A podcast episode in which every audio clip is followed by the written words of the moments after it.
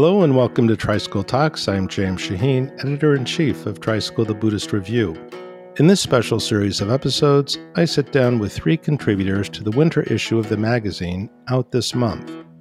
Today, I'm joined by Sarah Ruhl, an award winning playwright and poet.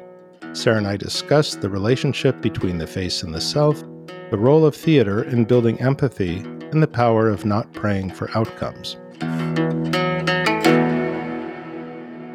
So I'm here with Sarah Ruhl, award winning playwright, author, and poet. Hi, Sarah. Thanks for joining us. Hi, so nice to be here. Yeah, so you were interviewed by Ron Smith in the magazine about your new book, Smile the Story of a Face. So in 2010, you were diagnosed with Bell's palsy. Uh, can you tell us a little bit about that condition and how it has affected your life? Sure. So Bell's palsy is an idiopathic condition, meaning it's a little bit veiled in mystery in terms of causes and cures, but it's essentially the paralysis of the seventh cranial nerve, which in my case was on the left side. And what's tricky is many people just get better automatically after three months, but for a minority, it's a really slow, slow road to recovery, or you might only partially recover or not at all. And it affects the facial muscles on the face, so smiling, and it also affects things like blinking. So in my case, it was postpartum, and women can get Bell's palsy in the third trimester or postpartum. And I just had a high risk pregnancy and delivered twins when I was diagnosed. Mm-hmm. So, what inspired you to write about the experience? For a long time, I resisted writing about the experience. It felt far too personal and far too resistant to plot you know, because I'm mainly a playwright, I tend to think of stories that have a way of creating transformation externally in a certain frame of time. And in my case, the transformations were quite internal and they happened so incrementally and so slowly. But after a while, I remember talking to my husband, who's a psychiatrist, and he said, Why aren't you writing about the Bell's palsy? You usually write about things that you think about a lot or that cause you sorrow. Mm-hmm. And you think about Bell's palsy quite a bit, and it does cause you sorrow. So why not write about it? And when I started trying to write about it, I found that I had a lot to say. You also mentioned that it might be helpful for people to have a book that you didn't have when this happened. Yes, I really wanted a book that would provide comfort or solace to people going through something similar, whether it was actually Bell's palsy or another form of paralysis or asymmetry or postpartum depression.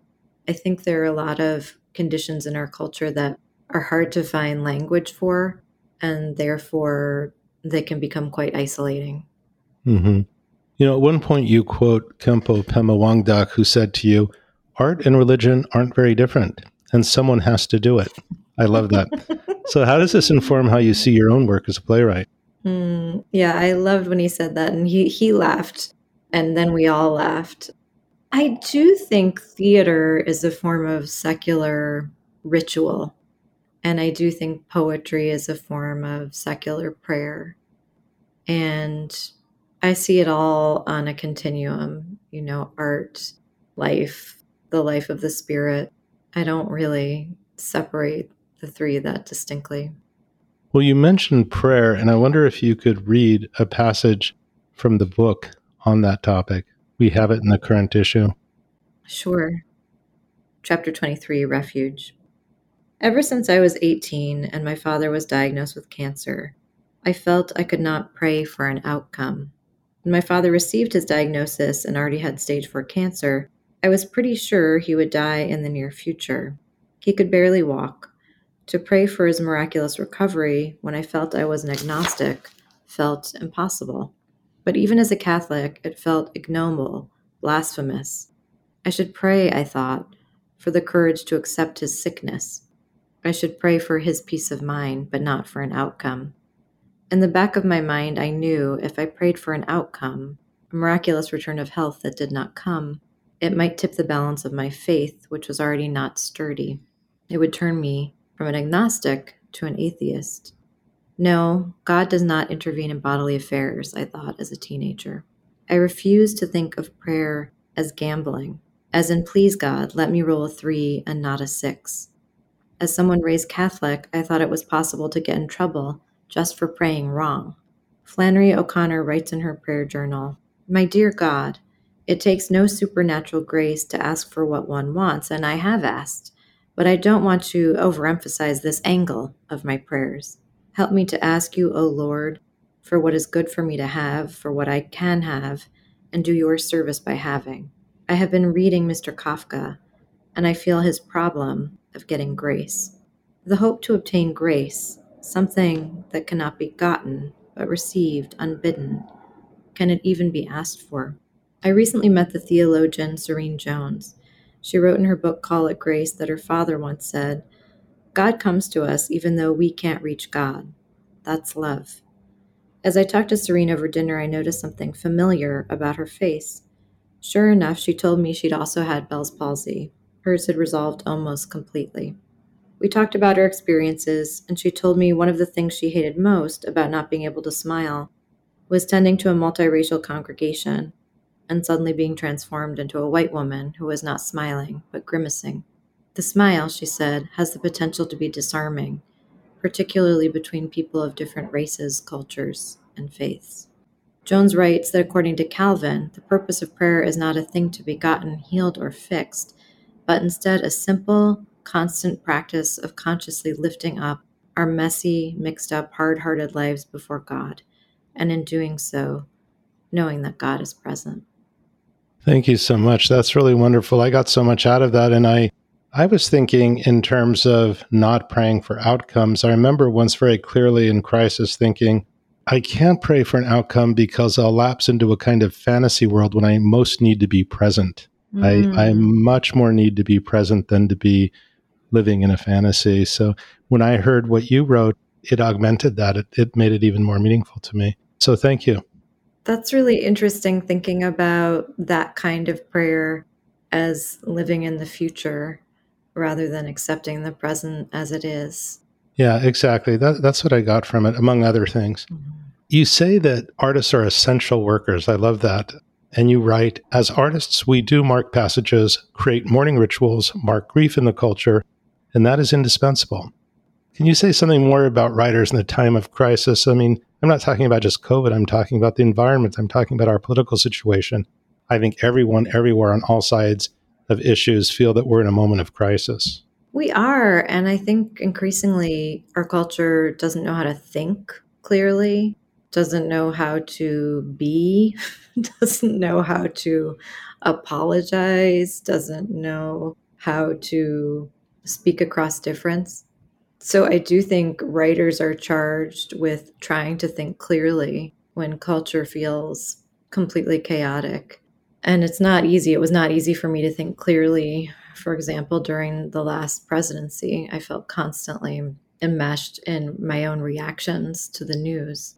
But I also think for artists, there's a way to speak to the life of the spirit, which is hopefully bigger than the kind of soundbite, Instagrammable, moment to moment living so many of us are asked to do all the time. Let's take a break. We'll be right back. What if aging weren't something to be feared and avoided, but instead the culmination of our life's journey? Join Zen teacher Lewis Richmond, an ordained disciple of Suzuki Roshi and author of Aging as a Spiritual Practice for an online course exploring the possibilities for spiritual transformation within the aging process. This six part course offers Dharma talks, guided meditations, at home practices, and reflections designed to help you find greater ease, acceptance, and joy in growing older. Sign up now at learn.tricycle.org and use coupon code TRIPOD, that's all caps T R I P O D, for a $20 discount off enrollment. Now let's get back to our conversation with Sarah Ruhl. You know, I like serendipities in the issue. In this issue, we have uh, Reverend Kenji Akahoshi, a Pure Land priest, write a piece called Finding Spirit in the Ordinary on how to give thanks for everything. Mm. So I thought of, of your piece, and you also mentioned how simple, mundane things can be a portal to the sublime. Mm. So, how does the mundane figure into your writing and even into your Buddhist practice? I think a button can be as interesting as a beautiful mountain. I mean, I think that the small, the attainable things you can hold in the palm of your hand, my children, all those domestic moments. I treasure looking at all of those moments carefully. For example, there's a part in my book where I try to describe my kids' temperament by looking at the way each of them vomits. you know, which is um, one vomits quite tenderly, one quite dramatically. so I feel like um, there's a way of kids bringing us back to the present moment and poetry doing the same and Buddhist practice having the same alignment.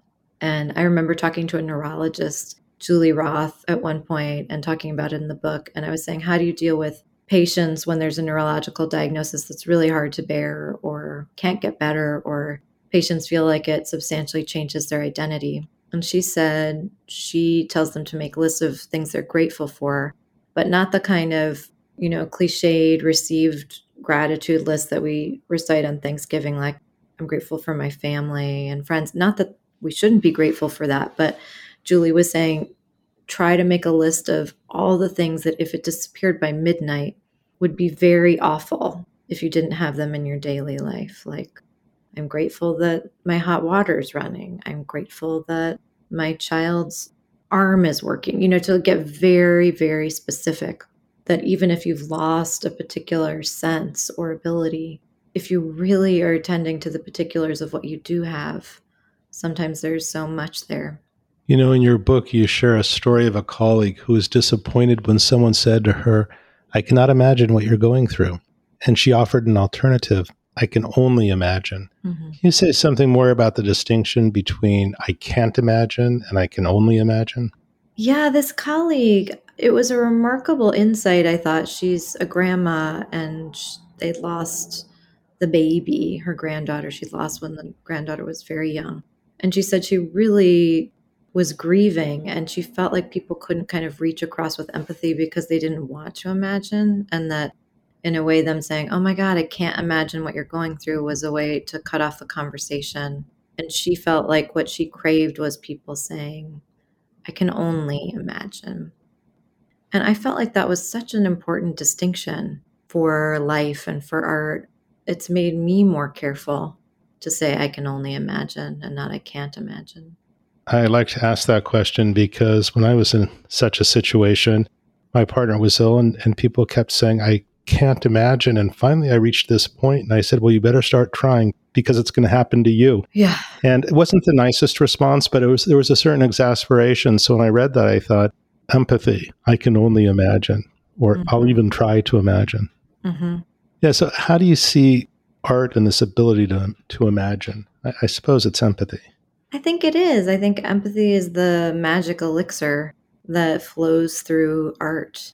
It's the ability of a book to be put in another set of hands and for, you know, that ink on the page to create life and to create identification. I mean, what a miracle that is, really. Mm-hmm. We're given these bodies, we have to imagine how it feels to be in other bodies. And art and books can sometimes be a portal in. Sometimes it's just conversation where you get to imagine the other and do the work of that. But I do feel like they've measured that empathy's gone down generationally. I guess it's measurable. And they've measured that people, after they go to see the theater, their empathy neurons increase, which makes sense. But I feel like all of these religious practices, meditate, you know, metta meditation, all of these practices and art, when it's really doing its most important job help us refine our empathy. Yeah, I wonder if empathy declines as anxiety and fear ratchet up. They mm-hmm. seem to mm-hmm. oppose one another. So another question you raise in the book is is the self the face? You know, I know when I look in the mirror, I think there I am. You know, so how has living with Bell's palsy uh, informed how you see the relationship between the self and the face? It's true. The self has sort of come to mean the face and sort of always has. And I think what I found excruciating about particularly acute Bell's palsy is when I looked in the mirror, I really didn't see myself, or I didn't see the image of what I felt inside. My own mother at times couldn't interpret my affect, and she'd had Bell's palsy. So I really felt like a cipher. And it took me, I think, 10 years of a kind of spiritual pilgrim's progress to get to the point where I thought, maybe I am not exactly my face, but still, I'm grateful for the face that I have. And to think about things I can do with my face, how I can refine the muscles to keep pushing to create affinity and understanding. But it it was sort of excruciating when I couldn't smile at my babies, for instance, when the twins were born. And I felt like here they were learning expressions, and their mother couldn't give them a full, joyful smile. And I realized later on that they were experiencing my voice all that time the warmth of my arms or my voice, that all these other senses take over. But I read at some point about this concept of the original face in Buddhism which is a mysterious concept, and I'm sure someone else could explain it better than I could. But this sort of Zen koan of who were you before you were born? What was your original face before your parents even met? I find it so mysterious and beautiful.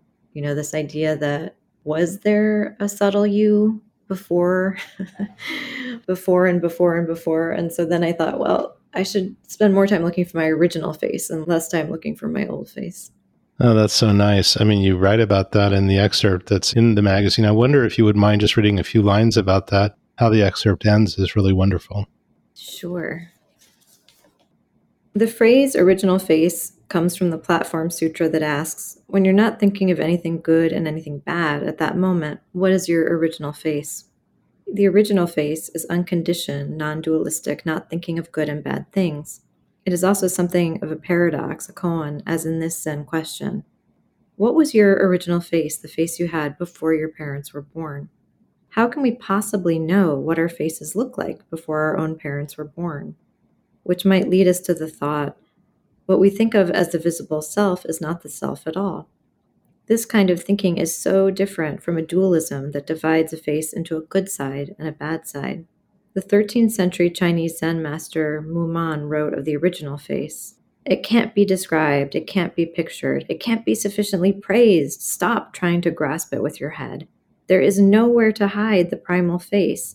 Even when the world is destroyed, it is indestructible. I had been so occupied looking for my old face, it hadn't even occurred to me to look for my original face. Thank you so much, Sarah Ruhl. It was great having you on. I hope to speak with you again soon. And thank you for your contribution to the winter issue. Oh, thank you so much for having me. I love everything that you all do. Oh, thank you. You've been listening to Sarah Ruhl on Tricycle Talks. You can read an excerpt from her book at tricycle.org/magazine. We'd love to hear your thoughts about the podcast. Write us at feedback at tricycle.org to let us know what you think. Tricycle Talks is produced by As It Should Be and Sarah Fleming. I'm James Shaheen, editor in chief of Tricycle the Buddhist Review. Thanks for listening.